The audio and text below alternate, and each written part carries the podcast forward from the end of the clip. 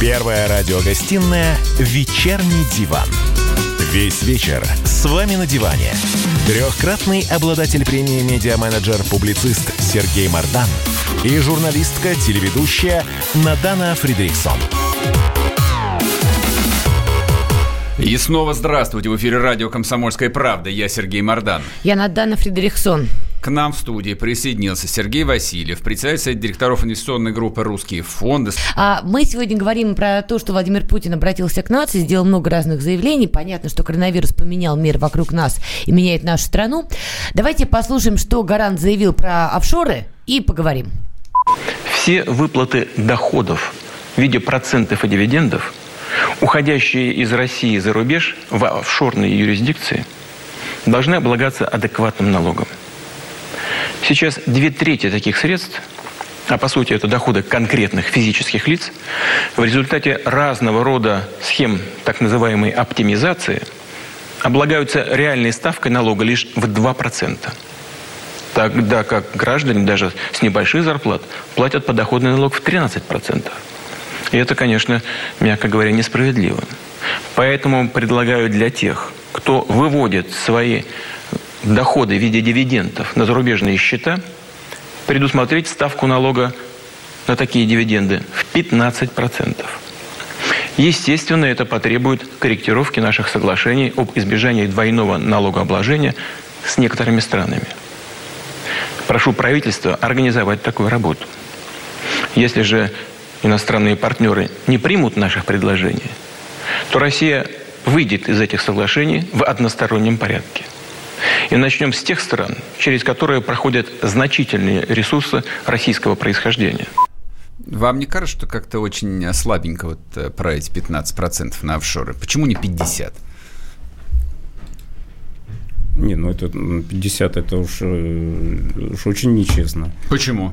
По отношению к кому нечестно? А что тут нечестного? Как бы он же обещал провести деофшоризацию и вернуть выведенный триллион долларов в Россию. Так нифига же не решили проблему. Тут идет два процесса. Да? Есть, с одной стороны, мы всегда, как страна, заинтересованы в привлечении внешних иностранных инвестиций, где внешние инвесторы реальные. Да? То есть, угу. это реальные крупные там, компании, которые, скажем, строят какие-то производства, заводы здесь в России, открывают какие-то торговые центры, то есть реально инвестируют, реальные западные инвесторы вкладывают в реальную российскую экономику. Это как бы есть один процесс.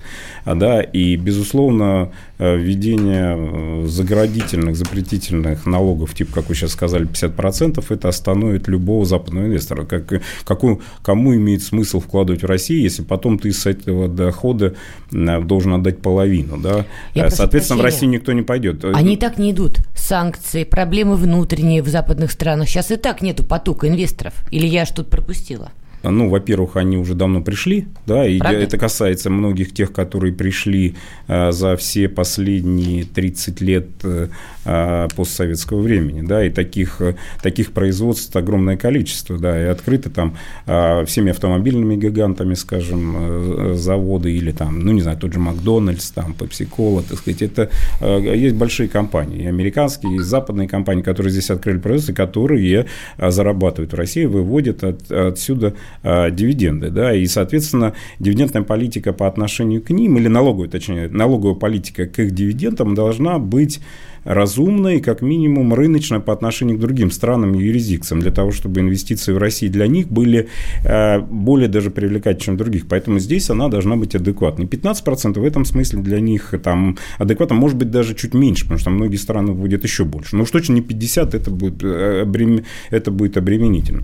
Но есть, конечно, другой вопрос, что, так сказать, большая часть офшоров, о которых мы говорим, это, это оформленные права владения российскими же гражданами. Конечно, естественно. И тут идет там как бы разговор, разговор о них. Хотя, ну, там, вводя запреты для них, ты можешь вводить запреты для реальных западных инвесторов. Поэтому надо всегда находить где-то разумную, разумную середину. Ну и, наверное, пятнадцать процентов это разумная цифра. Ведь сегодня она ноль для многих юрисдикций, где вот то, что там Путин упомянул. Там, Но он сказал там два процента. Избежание двойного налогообложения, да, с тем же Кипром, угу, где действует это соглашение, и где действительно, так сказать, нулевая ставка налога.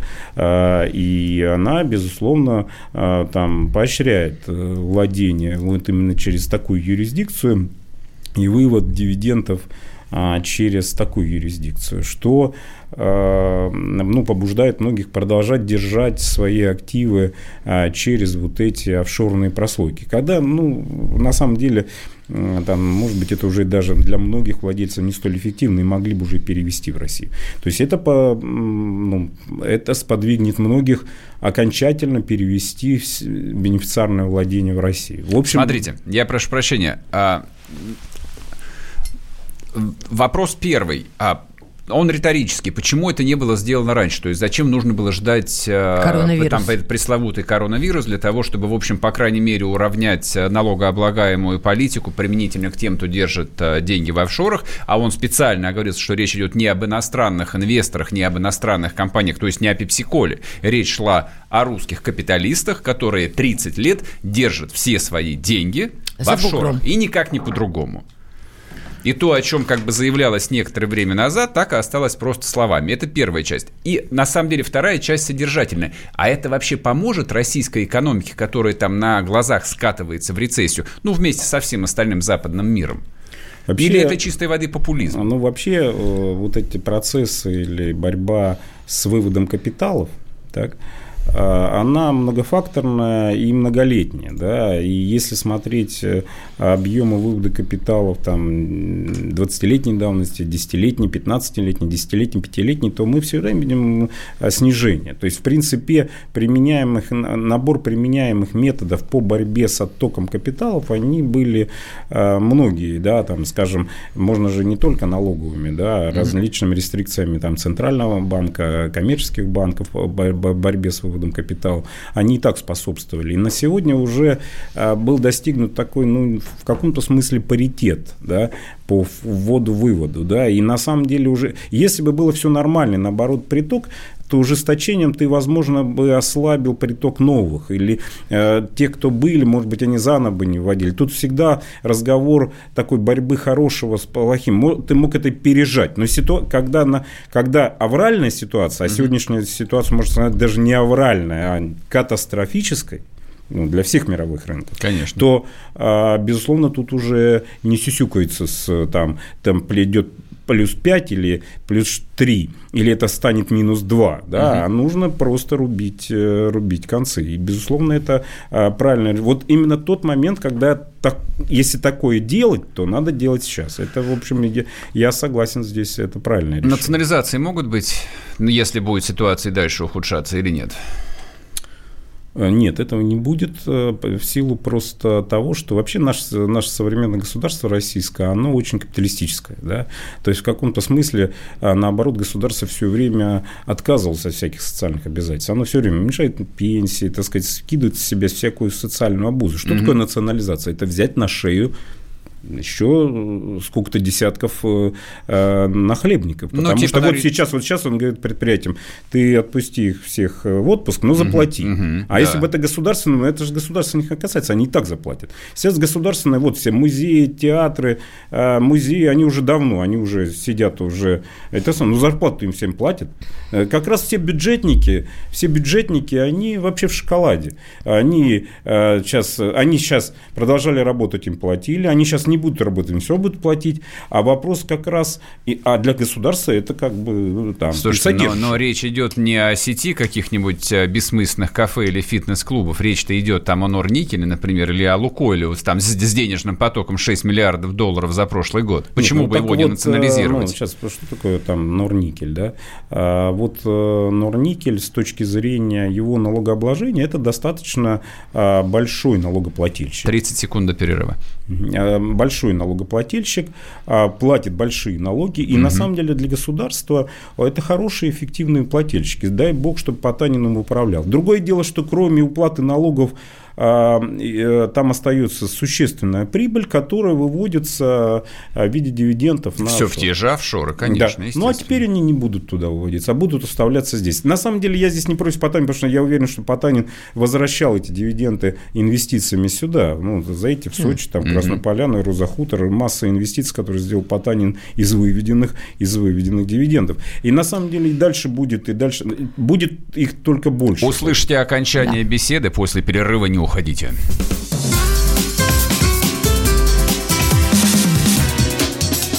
Первая радиогостиная «Вечерний диван». Как дела, Россия? Ватсап-страна! Это то, что обсуждается, и то, что волнует. Это ваши сообщения в прямом эфире, в том числе и голосовые. Каждый день с одиннадцати до пятнадцати часов с Михаилом Антоновым. Эфир открыт для всех. Включайтесь. Радио «Комсомольская правда». Радио про настоящее. Первая радиогостиная «Вечерний диван». Весь вечер с вами на диване. Трехкратный обладатель премии «Медиа-менеджер-публицист» Сергей Мардан и журналистка-телеведущая Надана Фридрихсон. И снова здравствуйте. В эфире радио «Комсомольская правда». Я Сергей Мардан. Я Надана Фридрихсон. И у нас сегодня в студии Сергей Васильев, председатель Совета директоров инвестиционной группы «Русские фонды». Итак, президент России Владимир Путин, еще раз повторю, обратился к нас и сделал много интересных заявлений. В частности, он дал разнарядку отправить людей в оплачиваемые отпуска, назовем это так, ага. но обязал и частный бизнес сохранить людям зарплату. Давайте послушаем, что сказал президент, и поговорим, насколько это реально.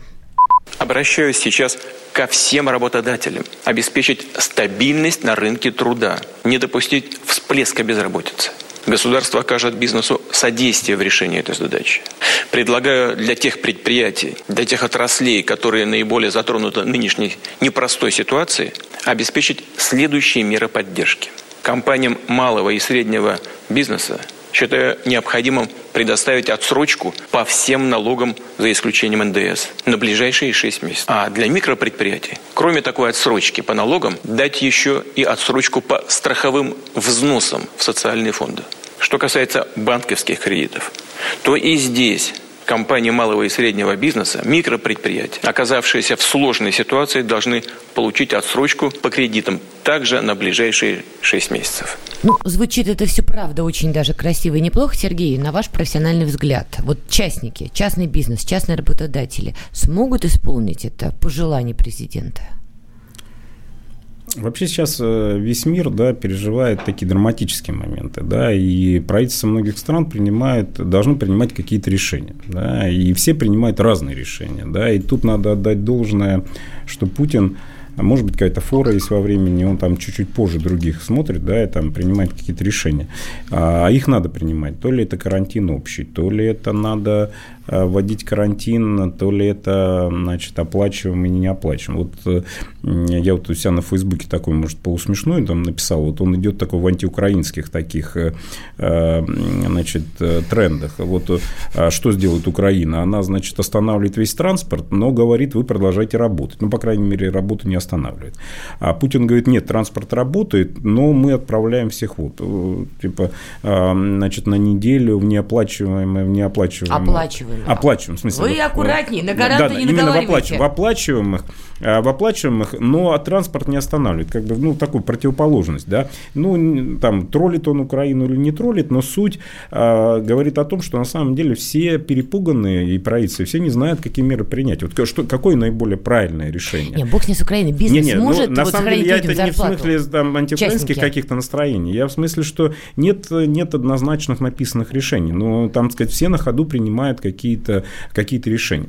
А, значит, нужно принять какое-то решение для того, чтобы бизнес с одной стороны остановился, для того, чтобы остановить эту пандемию, а с другой стороны ну, как, как-то сохранить доходы. Если говорить про малый и средний бизнес, uh-huh. ну, безусловно, мы же понимаем, что такое малый и средний бизнес. Если у тебя в компании там, пять человек или десять, ну, ты всем своим людям скажешь, слушайте, идите гуляйте, я вам там, там сказать, не плачу, или плачу не, не так, или рублей. Там ты за свой счет напишешь, не хочешь писать за свой счет, ну, потом вообще не возьму на работу. Я, я к тому, что малый и средний бизнес всегда договорится со своими работниками. Есть более крупный бизнес, он вот так просто, если у него тысяча человек, он, значит, он обязан будет, он не сможет так со всеми договориться, mm-hmm. он обязан будет платить. И, в принципе, таким образом, перекладывая на крупный бизнес ответственность за, за содержание своих работников на этот сложный период. На самом деле мы говорим про неделю, а на самом деле мы не знаем, что будет через неделю. Возможно, через неделю скажут еще на неделю. Да? И это, это вопрос, если смотреть, что происходит сейчас в Европе, если когда в Италии сейчас говорят, уже пойдет скоро второй месяц, а они говорят еще на месяц, вот, mm-hmm. знаете, вся Италия не работает три месяца. Вот кто-то может себе такой представить? Да, нет, никто не Почему? может. Не может. может. Мир вообще, такого вообще не, не видел. Мир такого Теперь не... уже можем. Ну, пока, ну что значит, мы не, мы не, можем, мы не можем даже представить экономических Недель, последствий две... простоя а, бизнеса в течение, там, в течение трех месяцев. В общем, мир проходит заново какие-то вот такие вещи, которые он никогда, никогда не проходил. Обнуляется. Обнуляется. Но все. Поэтому дать, сказать это одно, как это будет реализовываться на практике, безусловно, на практике будет по- по-разному. Да? Люди будут находить какие-то компромиссы, работодатели, работники, где-то будут договариваться, где где-то будет уменьшать, где-то за свой счет, где-то там. А, ведь на самом деле, если посмотреть торговые центры уже за прошедшую они неделю, они и так пустые. Они, да, пустые. Так сказать, они и так уже в отпусках. Они уже терпят Они убытки. уже в пустых. Может быть, многие бы сейчас сказали, слушайте, отправьте, закройте нам предприятие, объявите, что это есть... Юри... Вот многие сейчас обсуждали в бизнесе, чтобы это был юридическим фактом форс-мажора. Потому да, что тогда на основе форс-мажора ты можешь многое не платить. Аренду. Минфин на это не пойдет да. никогда в жизни. Ну, как раз вот а, Путин это не сказал. Нет, он сказал, нет, вы... Мы отдыхаем, но вы оплачиваете. Не, это не, не форс-мажор. Не отдыхаем, это... Не работаем. Вот, Сунгоркин просто перед вами говорил, ну, что да, не, это... Не работаем, да, но оплачиваем. Да, это да. не работаем. Он вводит такой отпуск, но это не есть, не есть форс-мажор, это не есть основание юридическое для, для, каких-то, для каких-то нарушений прав, в частности трудовых, потому что на самом деле вот этот вопрос ближайшей безработицы будет острый вопрос. Да он уже стоит. Уже, ну, вот, я в перерыве говорил о том, что уже, по крайней мере, в Москве компании массово увольняются. Людей. Вы знаете, я, ну, безусловно, нас всех волнует каждая своя там жизнь, своих там друзей, партнеров или там коллег, работников. Но если смотреть глобально, а надо, в общем-то, смотреть, пытаться глобально, да, мир переживает, ну, катастрофические изменения, да, и тут вопрос от действий, насколько мы упадем меньше, чем упадут соседи. А вот вы я... думаете, мы упадем меньше? Вот в зависимости от этих шагов, возможно, нам удастся упасть меньше. Упадут все, очевидно. Да? И в этой взаимной конкурентном падении важно упасть меньше. Знаете, это у соседа корова сдохла, а мне приятно. Вы да? знаете, это не вот вопрос. Что-то из этого. А, ну, если это у одного соседа, да. А если у вас сто соседей, и у всех сос... ста соседей э, значит, э, умирает корова, это совсем другая обстановка. Позвольте одно уточнение, просто я пытаюсь понять. Вот я читаю то, что в том числе заявил президент Путин. Он сказал, медучреждение, аптеки, магазины, банки, транспорт, органы власти всех уровней продолжат работать. Магазины продовольственные. Конечно. Тут у меня просто написано магазины. Не, не Но я думаю, одежный ритейл или Давайте какой-нибудь мебельный не будет. Давайте не додумывать за президента. Тут сказано магазины. Он не стал уточнять. Он не сказал, что производители трусов спать, производители колбасы в бой. Магазины. Тогда мне объясните, а кто не работает тогда? Суммарно это где-то процентов семьдесят. Ну, что значит семьдесят? Подождите, есть, есть производство, средств производства. Мы почему-то там забываем, но есть заводы, фабрики, есть те, кто делает, добывает уголь, а льет сталь, льет соль, да, дороги, остальное. Есть дороги, я еще не говорю, работники больницы, метрополитена, метрополитена а, да, транспорта. Еще. Транспорта нет, ну почему? Много, есть, да, много, да, много, будет, много. Так все работают тогда, кто тогда не работает? Нет, в смысле, я, вы, не, я тогда не понял. Как перерыва. Раз наоборот, заводы не работают, а работают, ну, метрополитен, работают автобусы, работают трамваи, у нас работает заводы и медицина, так, знаете, аптека. Имели большие проблемы, и потом, если работают магазины, производители тоже будут работать. В общем, как-то все это не соответствует. Обсудим, кто будет работать после недели. Через короткий перерыв не уходите.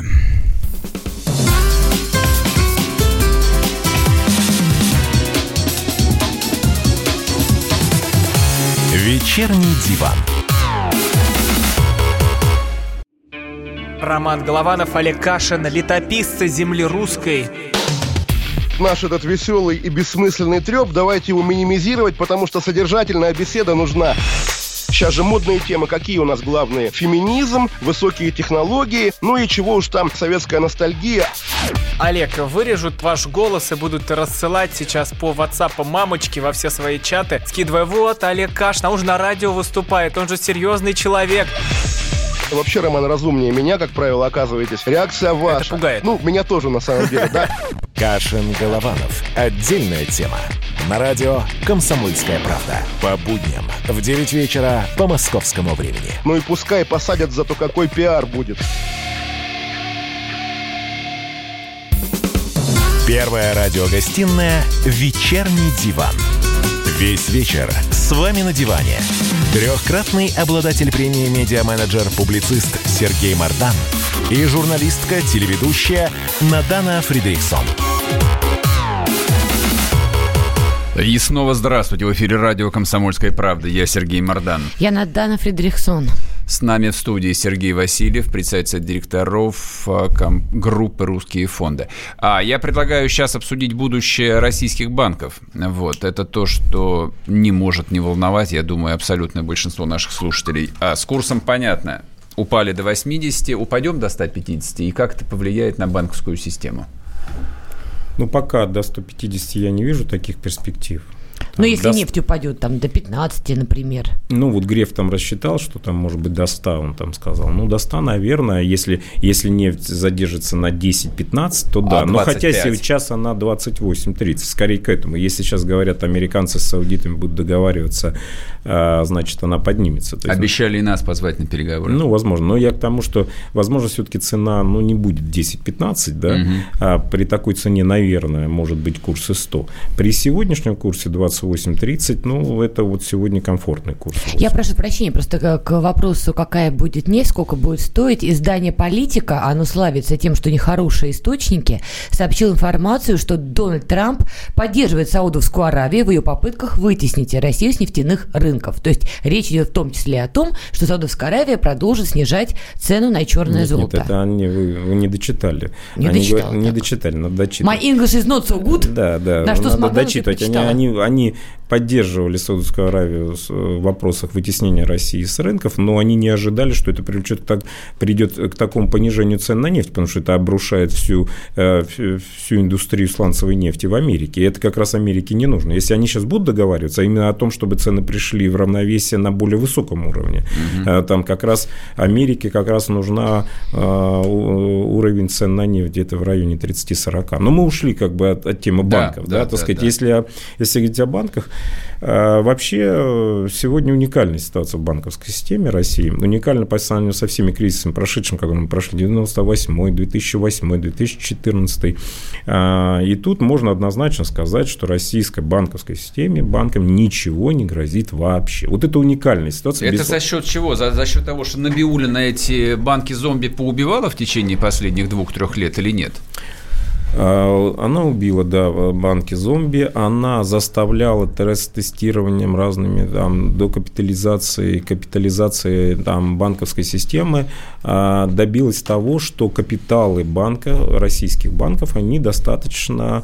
большие, достаточно для того, чтобы покрыть возможные резервы на покрытие по судам, на покрытие убытков по судам, если там какие-то будут, будут дефолты. Причем там есть запас. По-простому. Причем есть запас. Я понимаю, остальные не понимают. Ну, я вот вам так как скажу. Молодец, сейчас, сейчас совокупно, если сложить все банки вместе взятые, угу. да, там совокупно, я боюсь, сейчас может быть с точностью до триллиона, но совокупный капитал всех банков вместе взятых это порядка там, что-то шесть-семь триллионов рублей. Uh-huh. Капитал. Uh-huh. А, причем там есть запас у них, еще так называемый, еще там триллион-два дополнительного запаса, который как бы ЦБ им разрешал, если у вас все хорошо, можете дивиденды забирать и так далее. А сейчас ЦБ им сказал, нет, вы там дивиденды уже забирать не будете, вы держите этот запас еще. То есть, если у вас упад... будут дефолты по каким-то кредитам, вам придется этот капитал достать. Угу. И этого достаточно. Но и это не самое главное. На самом деле, действительно, этих десять триллионов э, достаточно для, для всех резервов э, по, по всему совокупно кредитному портфелю, который который сейчас не растет, а только падает. Это имеется в виду, если обанкротятся все заемщики. Ну, ну какие-то заемщики, банкам, все никогда не обанкротятся. Ну, понятно, то банкам есть чем покрыть. У них уже вот созданы резервы, да, на покрытие сок, но кроме них есть еще и капитал. Но и это не самое главное, что на самом деле, и это самый, может быть, большой успех, ну, как бы он такой в кавычках, но сегодня это действительно, можно говорить, успехом банковской системы. У Центрального банка накоплен собственный капитал, который не связан с капиталом банков.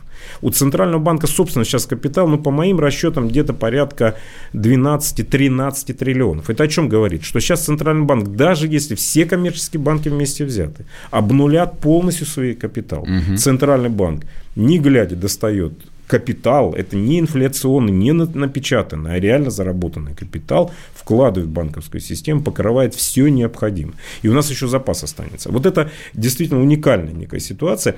И это, в частности, отражает вообще, что происходит сейчас на рынке. Вот вы заметите, прошло сейчас две недели. Курс подскочил с шестидесяти до восьмидесяти. Да. А там доходил куда-то и больше. А ставка на денежном рынке как была шесть целых одна десятая и два годовых, так и осталось шесть целых две десятых. Вообще не уникальная ситуация. Это вы имеете в виду ставка, когда ну, банки, между банки, банки, между собой, банки друг у друга друг занимают? У друга. Mm-hmm. Вообще не появилось. А этого не было ни в две тысячи восьмом году, ни в две тысячи четырнадцатом. Между девяносто восьмом там просто все банки встали. Там mm-hmm. просто не было денег для расчета. Вот восьмой год, если брать, две тысячи восьмой, настолько у банков не хватало денег, что ЦБ выходил и давал так называемые сделками репо, вкладывал в банковскую систему, вкачивал деньги. Там были вкачаны триллионы банков, чтобы их спасти, чтобы они рассчитывались со своими клиентами. А сегодня прошла неделя. Наоборот, у банков излишек денег, и они еще больше увеличили остатки в Центральном банке.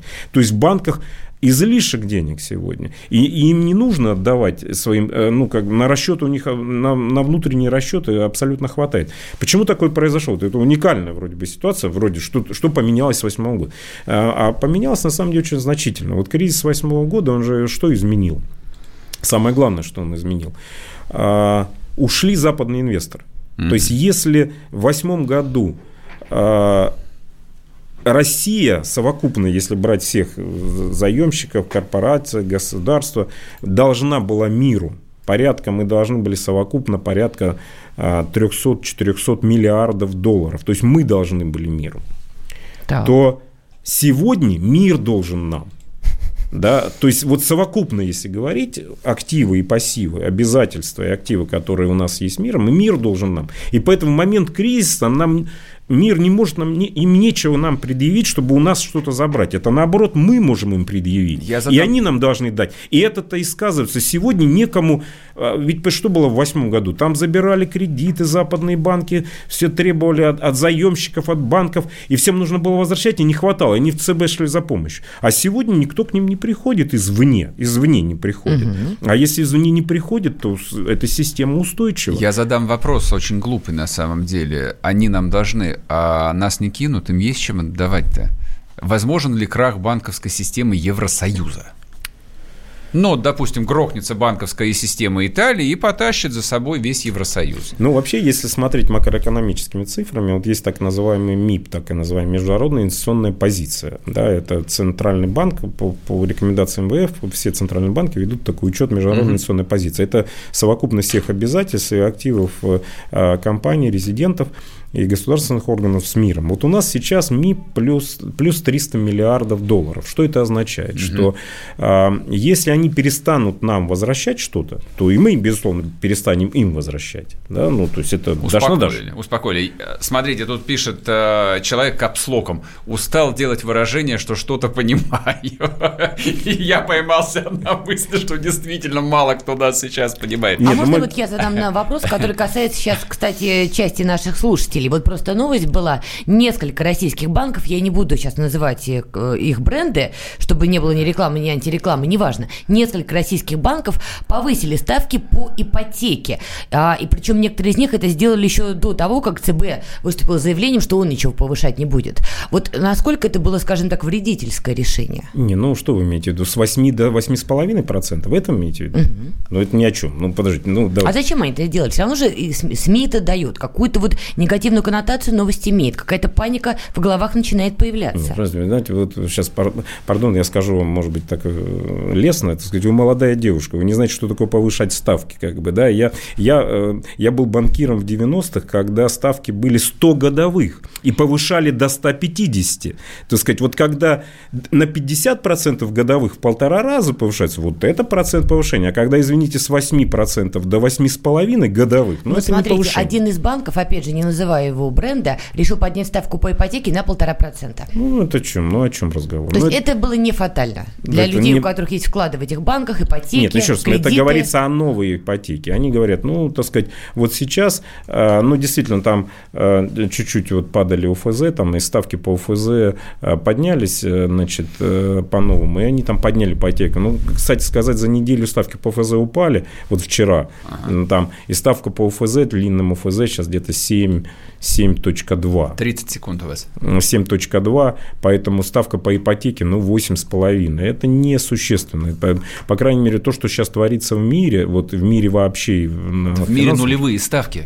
Нет, mm-hmm. я имею в виду обрушение рынков, да, так сказать, вот эти колебания на полпроцента, полтора процента, это все несущественный белый шум, как бы он не влияет на экономику. Понятно. А, я только единственный комментарий короткий сделаю. Вы рассуждаете как профессиональный инвестор, угу. а Надана вам задает вопрос как, как, ж, простая как, русская как, женщина. Как, как живой ипотечник, да. И вот она сидит перед вами, простая русская баба с ипотекой, и говорит, как же так, мироеды-то, гады, бешеные, ну, на полтора простой, процента. Простой русской девушке, значит, советую ответите, поискать, по, поискать тот банк, после перерыва не, не уходите. Вы всегда найдете. Путину, гениально. Я бы написал гениально. Путину, пусть расстреляют их. Первая радиогостиная «Вечерний диван». Рубль падает, цены растут, нефть дешевеет, бензин дорожает. Кажется, что наступает нелегкое время. Но так ли все плохо? Мы не паникуем, потому что у нас есть экономисты Михаил Делягин и Никита Кричевский. По будням в пять вечера они разбираются в мировых трендах и строят прогнозы. «Час экономики» на радио «Комсомольская правда». Для тех, кто живет настоящим и смотрит в будущее. Первая радиогостиная «Вечерний диван». Весь вечер с вами на диване. Трехкратный обладатель премии «Медиа-менеджер-публицист» Сергей Мардан и журналистка-телеведущая Надана Фридрихсон. И снова здравствуйте. В эфире радио «Комсомольская правда». Я Сергей Мардан. Я Надана Фридрихсон. С Вместе нами... с вами удивляюсь экономическим да. делам. Про Каутского в перерыве говорили с Сергеем Васильевым, писатель... председателем Совета директоров инвестиционной группы «Русские фонды». А, значит, Надан ругалась, говорила, что люди нифига не поняли, про что Сергей тут долго и обстоятельно говорил. Перевожу на простой Сергей, русский язык. Значит, вдвоем. Не бояться. Банки, русские банки... Причем я даже не вру сейчас. Устойчивы как никогда. Как никогда они не были устойчивы. Поэтому деньги ваши ничтожные не сгорят. Да, да, да. А вот если у кого-то... В рублях. Да. У а кого гробовые есть, пусть лежат дальше. Повысил банк процентную ставку по ипотеке, был гениальный совет «меняйте банк». Ну, логично. Уж не знаю, как вы логично. Будете к этому относиться, но, как Мардан правильно сказал, я как живой ипотечник отрицаю данный совет а... и оставляю его на вашей совести Зна... инвестиционной. Значит, смотрите, теперь предлагаю перейти к геополитической части, страшно сказать. Американский Сенат согласовал выделение аж двух триллионов долларов.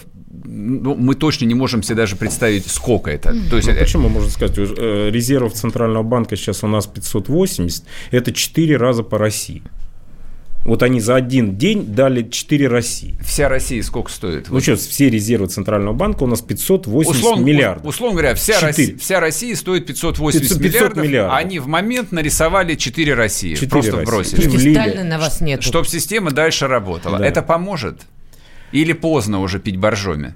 Временно оно поможет. И сейчас вот рынки, рынки отросли на этих, на этих новостях. Вчера там какой-то рекордный за день рост да. на одиннадцать процентов.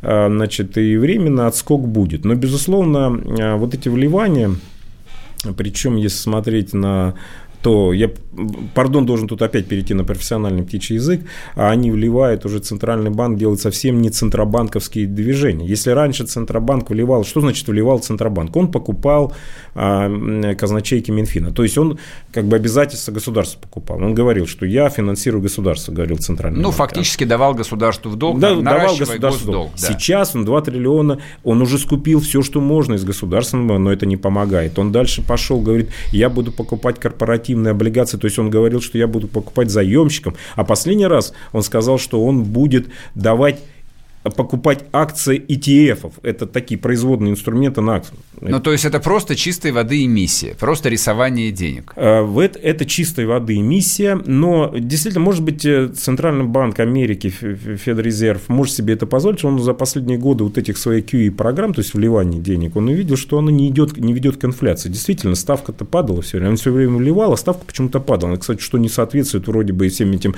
теориям Адама Смита, Кейнса там, и прочим, uh-huh. что количество что денег почему-то не влияет а на объем инфляции. Вот у нас инфляция сразу растет, или, по крайней мере, Набиулина всех пугает, а у них ничего не растет вроде ну, как. Вот или уни... статпогрешность ну, какая-то. Это уникальная система вот таких систем, как е цэ бэ и Федеральный резерв, когда, которые имитируют мировые валюты, такие как доллар и евро, они могут себе этого позволить. И их эмиссии пока, по крайней мере, не приводят. Но то, что, так сказать, вот эта эмиссия, тем не менее, привела к нулевой процентной ставке в, в системе, и их вливание не приводит к, не приводит к эффекту. Оно, может быть, временно на фондовый рынок влияет, но мы что видим? Что сейчас совпали вот эти два каких-то катаклизма. Да? С одной стороны, нехватка денег, не должны вливать, а другой просто остановка производства. Да? Сейчас Америка встала. Она в силу встала вот коронавируса. Да, так сказать, она... И сейчас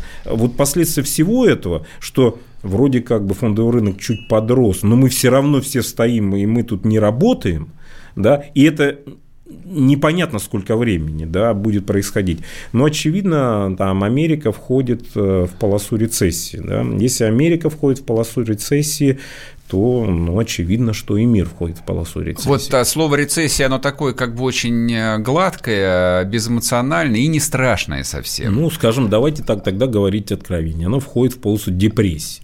Ага, вот это уже вот нам вот понятно. Вот той самой Великой депрессии, о которой когда-то... Вот когда за миску супа работали миллионы американцев и ехали на работу в Советский Союз, потому что здесь платили. Ну, это по крайней мере, количество да, безработных конечно. Было там, ну, какой-то там, перешло в зону двузначных цифр, да. Там тоже не было пятьдесят процентов безработных, там было что-то, я боюсь ошибиться сейчас, но что-то между десять и двадцать, да, процента безработицы, так. И, ну, безусловно, за миску супа никто не будет, в смысле, миской супа не будет сегодня исчисляться, мир изменился за это время. Вообще, ну, конечно, много... потребительские стандарты немножко другие просто. Технологический мир стал другим. Другим. Да, сегодня не есть проблема накормить население. Вот если в начале двадцатого века проблемой, может быть, достижения человечества было накормить миской, угу. сегодня это все-таки, ну, не знаю, дать айфон, там, ну, накормить сегодняшний мир своих сограждан сможет. Это не есть уже. То есть я, я бы здесь не утрировал до такой степени. Да? По крайней мере, развитой мир, как Европа и Америка, всегда накормит свое а население. А мы развитой мир?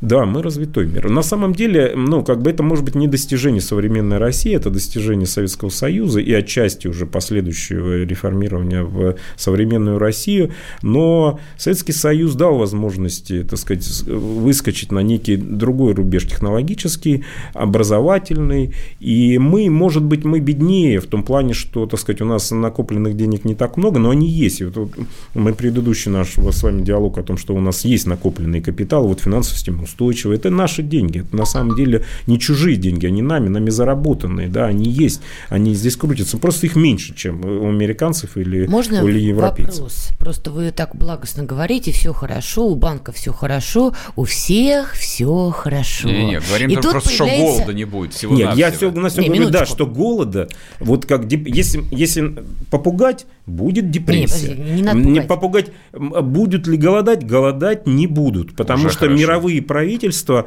и в частности наше правительство, сумеет найти те решения, которые обеспечат как минимум минимальный уровень прожиточно, прожиточной меры. Не с голодом. У нас ведь не голодают. Ну, у нас не голодают люди. Что, в России голодают люди? Ну, э, вообще голодают. Да, но я продолжу. Ну, нет, ну, нет. Я так вот, например, российский предприниматель, миллиардер, не побоюсь этого термина, Олег Дерипаска, он критикует Центробанк, обвиняет его в том, что он не предпринимает адекватных действий на фоне всей этой пандемии и падения цен на нефть. А в частности, критиковал ЦБ за то, что тот не снизил ключевую ставку. И параллельно критике Дерипаски, э, Дерипаски значит, рейтинговое агентство Fitch сделала прогноз по банковскому сектору России и заявил, что, в общем, прогноз смещается в сторону негативного. То есть, в общем, идут два таких потока, что все не так хорошо даже с нашим банковским сектором.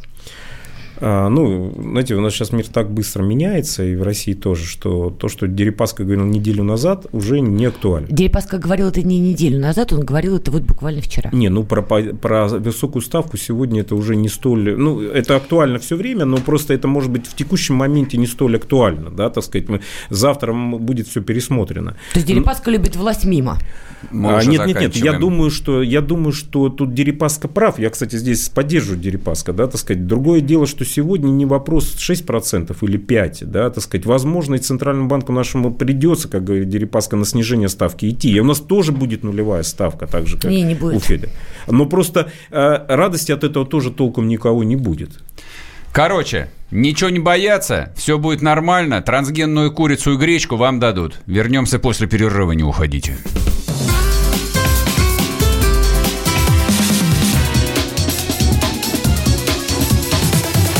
Вечерний диван. Новое время диктует новые правила. Ты не позволяешь себе подолгу быть привязанным к одному месту. Ты думаешь об удобстве, скорости и доступности информации. Именно поэтому мы сделали совершенно новую версию мобильного приложения «Радио Комсомольская правда». Современный интерфейс и обширный набор полезных функций. Возможность слушать нас в дороге, как на iOS, так и на Android. В режиме онлайн и подкасты. «Комсомольская правда». Всегда рядом. Радио жизни. Радио для тебя. Первая радиогостиная «Вечерний диван». Весь вечер с вами на диване. Трехкратный обладатель премии «Медиа-менеджер-публицист» Сергей Мардан и журналистка-телеведущая Надана Фридрихсон. И снова здравствуйте. В эфире радио «Комсомольская правда». Я Сергей Мардан. Я Надана Фридрихсон. Ладно, можете расслабиться. Про экономику больше говорить не будем. Говорим, поговорим про высокое, про настоящую чистую ненависть. А давайте поговорим про русских людей. Сейчас из-за эпидемии коронавируса многие страны закрываются на карантин. В частности, Индия закрылась на самый масштабный карантин в мире. Почему самый масштабный? Ну вот об этом сообщают СМИ. Людям запретили даже выходить из дома. Такого нет даже в Италии, которая, как мы знаем, давно уже закрыты, и там бушует э, разная статистика. При этом, при всем, в Индии застряли десятки тысяч россиян. Я отмечу, что м- мой хороший знакомый также находится в Индии, и вчера ночью он вышел со мной на связь и, в общем, прислал сообщение личное о том, что происходит, что он лично видит. Я предлагаю нам послушать фрагмент из этого сообщения. Как бы нас тут зависло в Индии, мы в полной блокировке. Нас десять тысяч здесь человек русских. Нас на двадцать один день посадили в карантин.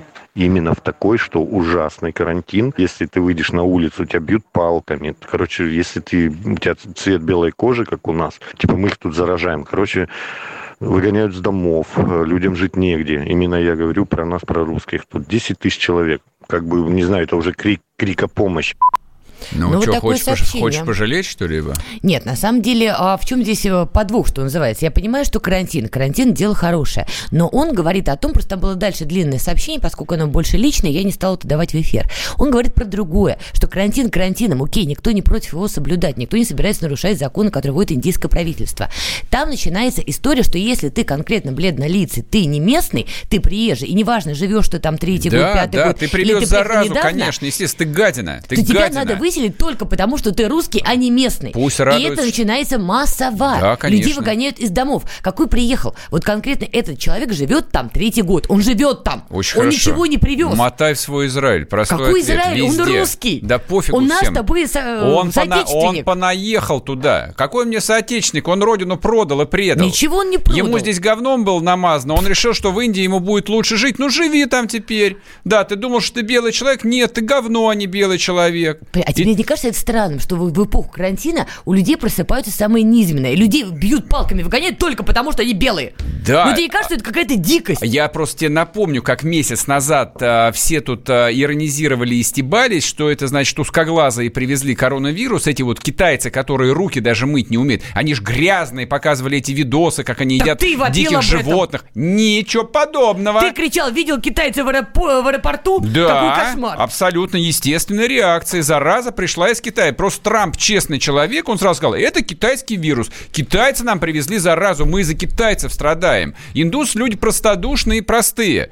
Они говядину не едят и даже там не доят своих коров, священное животное. Они прекрасно, что белые привезли им заразу. Ничего вот, подобного. Да, да так и есть. Послушай, Никак, вот эти не люди, жалко их, не вот жалко. Эти люди, в том числе русские люди, которые живут в Индии много лет, три года, пять лет, месяц, неважно, они обогащали их экономику. Там штат Гоа жил за счет в основном руссо-туриста. Люди приезжали, открывали кафе, устраивали какие-то туристические вещи, теперь, частный бизнес. Что, они... руки, руки им целовать, что ли, за это? Зачем целовать руки? Почему надо выселять людей только потому, что это они нормально, не местные? Это всегда, ненормально, это всег... дикость. Нет, так всегда это происходит. Дико. Да, они думали, что они белые, они приехали. То есть они... Слушай... Я видел там бесчетное количество репортажей и фильмов документальных про этот, про Гоа, про Бали, uh-huh, вот эти интервью с экспатами, uh-huh. экспатриантами, там люди, которые приехали из Австралии, Америки, из России, Германии и открывают там бизнес, они, они себя вели и ощущали как белые колонизаторы. Угу. Они типа граждане мира, и им здесь подходит климат. Какого черта вам подходит климат? Это земля индусов. Индусы на этой земле живут. Это не они повод выгонять. Из... Это повод. Слушай, ты это поощряешь вс... какой-то фашизм. Это всегда повод выгонять. Да. Нет, неправда. И в моменты кризисов происходит всегда во всем мире именно так. Я надеюсь, что это вперед будет наукой вот для всех тех идиотов, которые говорили, что я гражданин мира, мне да. в рашке душно жить. Нет, вот и, это не обязательно. И, и климат здесь неправильный, здесь, здесь все плохо. Я зиму проведу на Гоа. Ну так проводи ее там. Че ты ноешь? Это Че не... ты звонишь Слушай, сюда? Индия не та страна, которая может позволить себе говорить, что им завезли да, заразу откуда-то да. извне. Их полтора миллиарда, они могут вот себе позволить именно. все, что Ничего угодно. Ничего подобного. Уехали. У них антисанитария чудовищная. Каждый, не им заявляй, что им что-то завезли. Каждый отвечает за свои поступки сам. Если ты уехал, неважно куда, Индия, Грузия, русские Германия, Израиль, бросают. Русские всегда бросают своих. Русские, не... это, русские это те, кто остались здесь. Вот это русские. А это типа граждане мира. Они типа европейцы.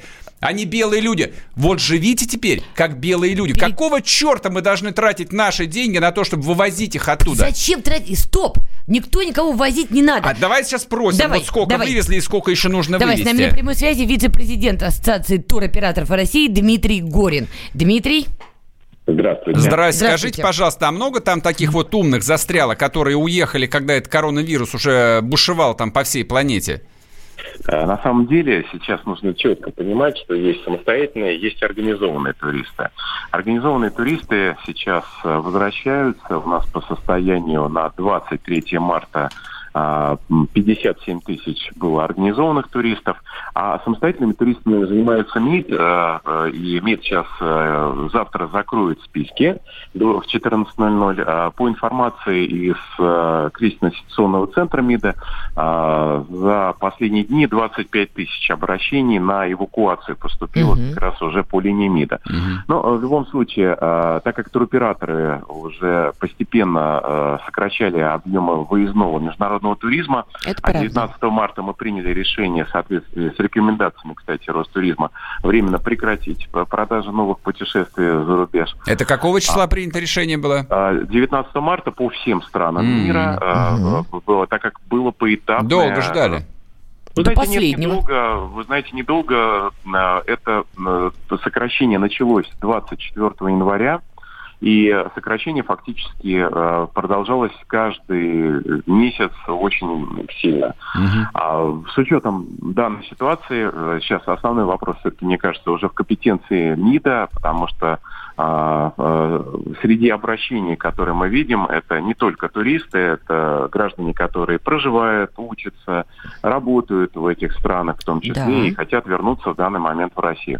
Этими туристами и гражданами занимается уже эм че эс, Минобороны и МИД, конечно. Обалдеть можно. И эм че эс, и Минобороны занимаются людьми, которые сами по собственной глупости просто вот решили поехать отдохнуть. А некоторые уехали туда отдыхать и жить там год, два, три, давно, пять лет да. назад. И их, типа, сейчас покупают их... новые билеты, потому что наши туристы возвращаются на специальных частных рейсах. Я угу. говорю, опять-таки, про организованный туризм. А, а другие рейсы идут, в том числе на коммерческой основе, где-то они уже носят, кстати, характер гуманитарный. Что а, такое гуманитарный что, характер? А, гуманитарный – это когда а, не по фактической стоимости а, оплачивается билет. Со скидкой, знаем, грубо говоря? С очень существенной, потому что рейс, который сейчас mm. летит в Филиппины, он а, летит фактически в несколько раз ниже себестоимости. Кто оплачивает разницу? Разницу оплачивает, вы знаете, это очень сложный вопрос. Я слышал вашу дискуссию. Угу. Как раз, наверное, будут уже задействованы резервные фонды правительства для угу. возвращения граждан.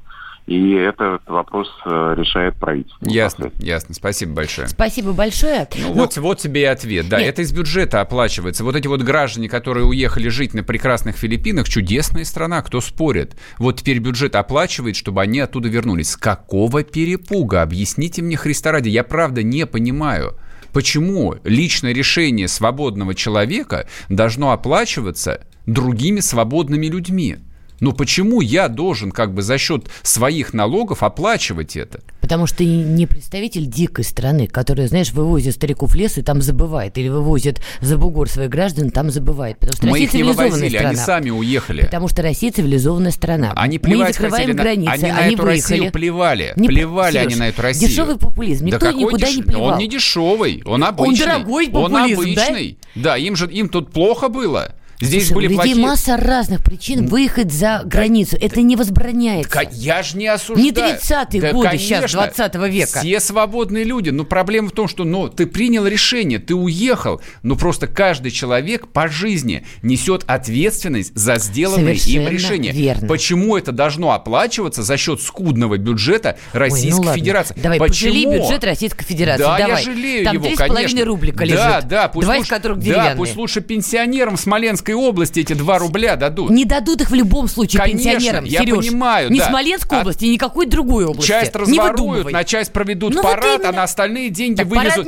А на остальные вывезут вот этих вот с Филиппин. Ребят, парад знаете, святое. сколько стоит до Филиппин доехать? Могу вам сказать. Около тысячи долларов. Прямых рейсов туда нет. Это люди не на, не на последние туда ехали. Они не гастарбайтерами туда поехали на кусок хлеба.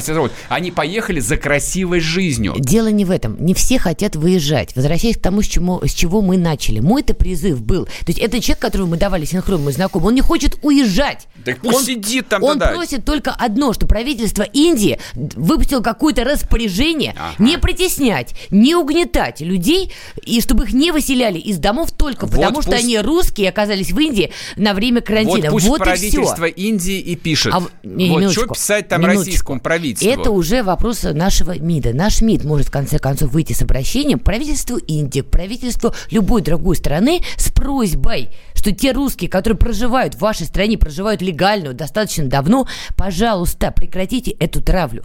Сделайте что-нибудь, чтобы люди были на равных правах с местными жителями. Вот и все. Про предателей поговорим после перерыва. Не уходите.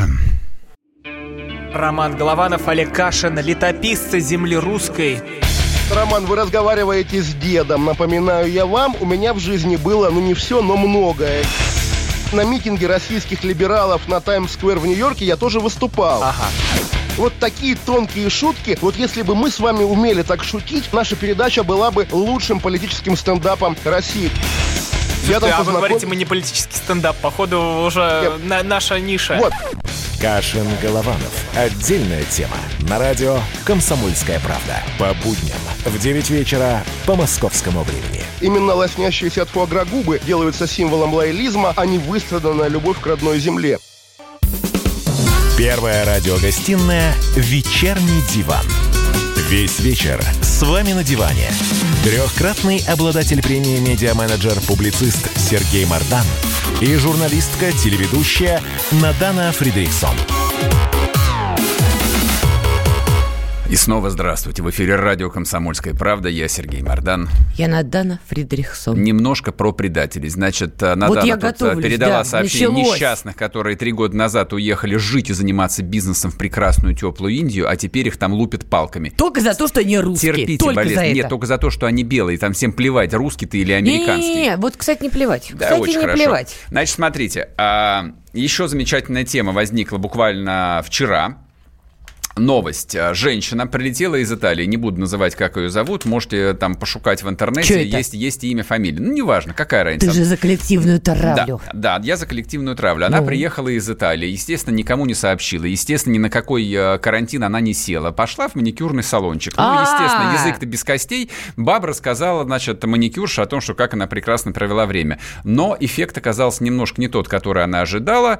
Сотрудники маникюрного салона вызвали полицейских, ее повязали и повезли на принудительный, значит, сдачу анализов. Ну, всего лишь, конечно. Не, в идеале было бы, все были бы рады, если бы ее там бросили в зиндан какой-нибудь за колючую проволоку. Расстреляли. Ну, ладно уж. Прямо в маникюрном будем, салоне. Сладко не будем фантазировать. Ну, хотя бы Ох. бросили ее в застенки какие-нибудь гестаповские. А, и тут, эн ка вэ дэшные. Да, началась, mm. соответственно, вот такая культурологическая беседа, которую я не мог не поддержать, и вышла моя заметка в «Комсомольской правде» о том, что вот эта вот истерия с коронавирусом. Да, я согласен с тобой, она будет в том числе и самые темные чувства в людях, да. И я предполагаю, что вот эта вот эпидемия доносительства, она, конечно же, возникнет. Вопрос, хорошо это или плохо. Ну, естественно, прозвучали тут же там эти пошлейшие цитаты про четыре миллиона доносов. три, да, тошнит, три миллиона. Тошнит. От этой цитаты меня просто давно уже лет десять тошнит. Это он тошнит на Довлатова, кто не понял. А доносы это хорошо или плохо? Ну, вопрос.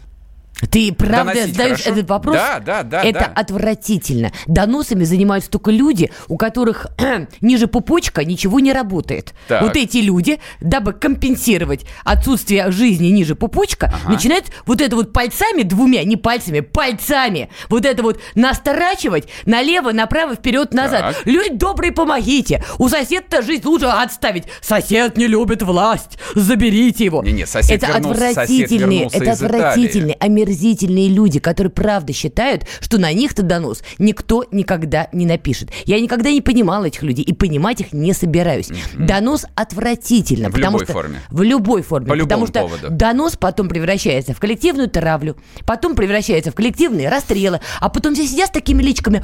Ой, правда! А я не знаю. Ой, как некрасиво-то получилось. Ой, правда! Это омерзительно. И поддерживать это не менее омерзительно. А...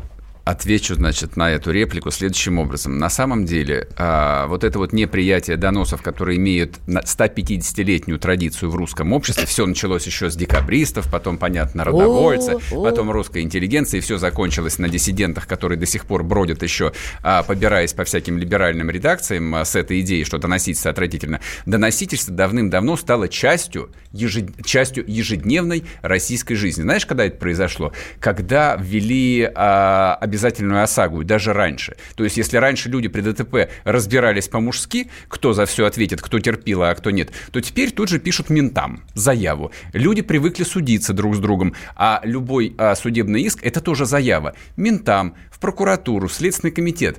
Это уже донос по факту. Ты разницу понимаешь? Никакой разницы нет. Огромная разница. Значит, в данном случае о чем мы между идет... ОСАГО и тем, что бабу сдали в маникюрном а, салоне. По... Как баб... говорит водитель, две большие бабу разницы. Бабу сдали абсолютно правильно. Бабу потому... сдали, потому что в маникюрном салоне да, слушай, бабы сами без я мозгов. Ж, я ж не перебивал на тебя. Панике бегают. Значит, вот эти вот шестьсот тысяч э, обнаруженных больных коронавирусом, которые у нас сейчас по клиникам сидят, это люди, которые либо привезли оттуда, либо которые подцепили от тех, кто приехал оттуда. Люди, которые наплевали на странную беззубую рекомендацию посидеть на самоизоляции, а начали шляться по салонам, проводить конференции на работе, как это врачиха из Ставрополя.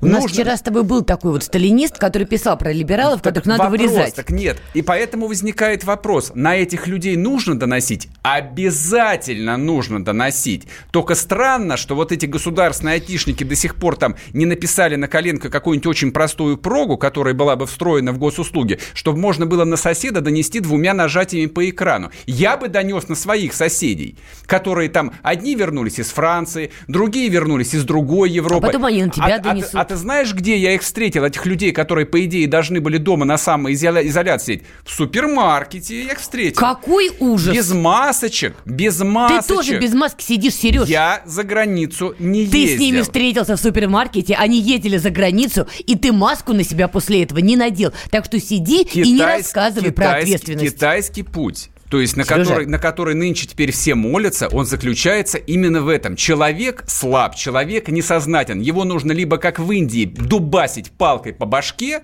вот, но если палки под рукой нету, ну тогда, да, система контроля электронного по геолокации со всей мерой ответственности. Если у тебя не хватило ума, и ты, вернувшись из своего Куршавеля, поехал заражать окружающих, ну, дорогуша, ты либо должен присесть в тюрягу сразу, либо тебя должны штрафовать по такой программе, чтобы ты это почувствовал. И последнюю вещь, просто она перекликается с нашей предыдущей темой, и мы это обсуждали еще раньше, вот эти вот тысячи людей, которые прилетали и прилетают сюда. Я... Слушай, для меня удивительно, что наша там циничная российская власть рассчитывает на сознательность своих граждан, что кто-то будет сидеть дома. Никто не будет сидеть дома, если это не караются. Люди несознательно, люди власть при, там, презирают, русские люди анархисты по складу. Все прибывающие в Шереметьево в терминал С из этой Европы должны автоматически в железных машинах отправляться за колючую проволоку на карантин. Почему из Европы? А если они приехали потому из Киргизии? Что, потому что полыхает пока что в основном в Испании и в Италии, где там мрет по семьсот человек Сережа, в день. Пока ты сам не наденешь маску после твоего контакта с соседями, которые вернулись я держался из той самой от них Европы. Подальше. Ой, ой, вот пальчиком еще машет, подальше держался. Да. Коронавирусу расстояние ни говорил, почем. Пошли вон от меня. Вот пока ты сам не наденешь маску, сиди и не рассказывай нам про сознательность и про то, как должно быть. К сожалению, быть. Никакой сознательности нет. И вот эти все, ну, потому так сам что... себя сдай. Все эти благие пожелания, карантин, давайте мы неделю не будем работать, посидеть дома. Слушайте, ну вы сделайте, наконец, очевидную, простую вещь. Весь поток заразы идет из-за границы. Но неужели глупость так страшная, просто, а? Неужели так просто организовать принудительный карантин для всех прибывающих, если они не хотят сидеть в Индии, как и твой приятель?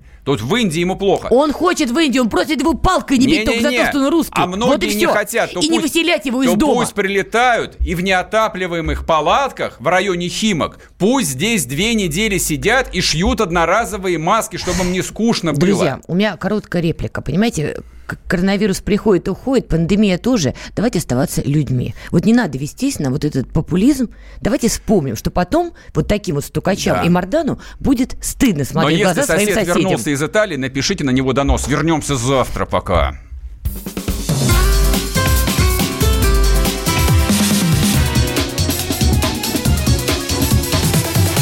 Вечерний диван. Ты виноват уж тем, что говоришь по-русски. По-русски. В последнее время случаи притеснения и нападений на национальной почве участились.